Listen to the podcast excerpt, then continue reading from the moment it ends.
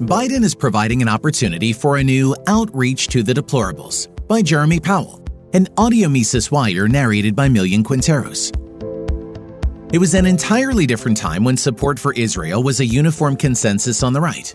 Back in the middle of the 2010s, when many liberals and leftists were being red pilled, part of becoming a right winger included defending Israel against the incoherent woke left Muslim alliance. Only Republicans would defend a bastion of freedom and democracy in a place where autocracy is the norm, according to red pill conservative outlets like PragerU and the Young America's Foundation. As many ex leftists converted to the right at the time, the mixture of the opposition and the censorship experienced meant that at a certain point, the movement would splinter into many competing factions. Nobody foresaw that the mixture of a handful of neocons, libertarians, traditionalists, and self proclaimed classical liberals would break apart. When big tech and Section 230 became the story of the day, the implications grew bigger than merely the role of the government in the economy. Soon, the substance beneath the surface of paleoconservatism emerged. While the disagreements between factions of the political right became more intense over foreign policy, all of the factions except the neocons were against funding Ukraine and cultivated ties with anti-war leftists like Glenn Greenwald and Matt Taibbi, until the Hamas attack on Israel on October 7th. While disbelief in the current system of governance has been a point with right wing beliefs, or at least part of the rhetoric, it was never to this extent. After big tech, Ukraine, COVID 19, January 6th, and now Israel, right wingers are growing more tired of the establishment than ever. Incensed at their taxpayer money being used to fund woke indoctrination at home and wars abroad, many are becoming extremely wary of the government. Devotion to the GOP as the line of defense has declined as the GOP prefers to maintain people who are willing to sacrifice conservatism for more wars. While the left will never face accountability for almost anything, the spread of critical race theory, constant gaslighting, and absurd government outreach hasn't ended but gotten worse. Nowadays, it's not uncommon to hear arguments from parts of the right that were once derided as un American only a few decades earlier. Some people on the right have called American foreign policy imperialist, and many hate the federal government. To them, Joe Biden symbolizes everything rotten about the current status quo. An opportunistic, lying, and intrusive politician making his riches at the expense of taxpayers. Others go along the line of Biden being a two faced opportunist looking to push for greater government control or merely a stooge for the establishment for such a purpose. Two years ago, you were dismissed from the military for not accepting the vaccine. Today, you can challenge the discharge. Two years ago, again, the Army rolled out woke recruitment ads alienating predominantly conservative patriots. Now, the Army is rolling out ads featuring a nearly all white male cast with none of the left wing elements. Newsflash the damage can be undone by pandering to people when the substance remains the same.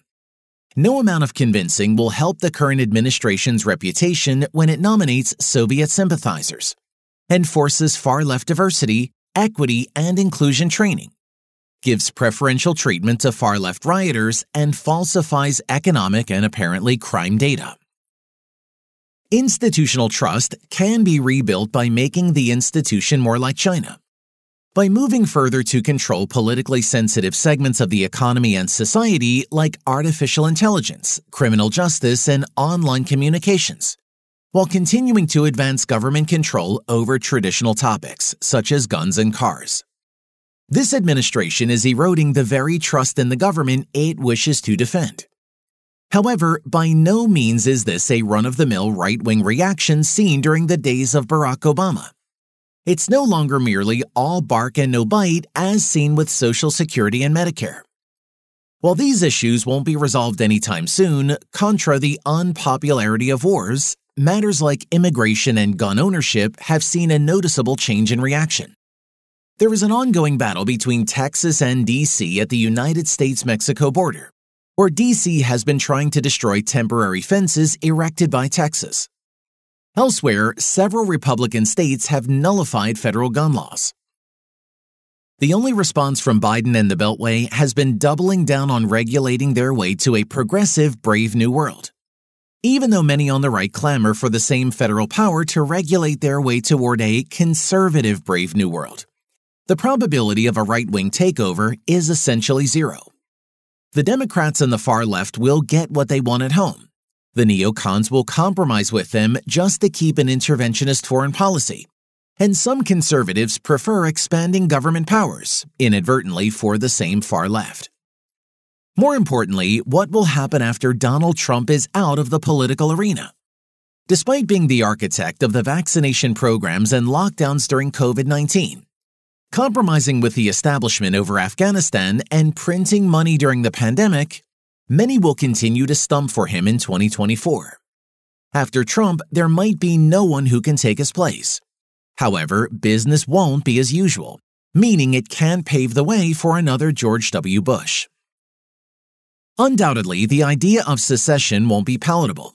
However, the chances of reaching out to the conservatives and convincing them about the right approach to foreign policy, economics, and society are greater than ever. More are questioning the efficacy of the old status quo and the alternative provided by the original Red Pill organizations. When many of these Red Pill organizations are busy cheering for further involvement in Israel, no one is going to the War Skeptic Conference to point out their alignment with the far left on how deep and intrusive the government should be. Some are still hesitant about libertarianism, viewing it as a vacuous, transactional narrative about human nature, being willing to tolerate the usage of drugs despite the danger to the user, and more importantly, society. There's no collective renunciation of certain rights, to quote the long gone Roger Scruton thereby endangering the fabric of society through vices like prostitution. Yet, those who are hesitant forget that the roads are a collectively owned good. In the face of creeping progressivism from DC and Sacramento, it's within the conservatives' best interests to advocate for privatization, or at least decentralization. After all, libertarianism isn't merely about transactional interactions, as voluntary associations include non commercial activities. When the government taxes people 40% of their income, combined with a litany of other taxes and inflation, only to hand out a chewed up paycheck when you're retired, why double down on trying for a more scientific government, to use the language of the socialists? Why follow the path of repressive inclusion where a Californian has a say in how you live? We can fix the churches by preventing them from going down the Kool Aid path. But fixing the federal government is utopian fiction.